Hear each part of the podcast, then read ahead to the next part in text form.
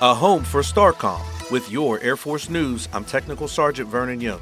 Space Training and Readiness Command, or STARCOM headquarters, may be making its home at Patrick Space Force Base in Florida. Patrick is the preferred location for the field command that's responsible for development, education, and training. They're also responsible for developing space warfighting doctrine and testing and evaluation of Space Force systems. The announcement was one of several for Space Force units at installations in Florida, New Mexico, and Colorado. In some cases, units are already operating at their preferred locations. The decisions come after site surveys at each base, looking at infrastructure, ability to support the mission, community support, and cost. The Department of the Air Force will conduct environmental impact analyses at each location. Those are expected to be complete later this year, with final basing decisions to follow. That's today's Air Force News.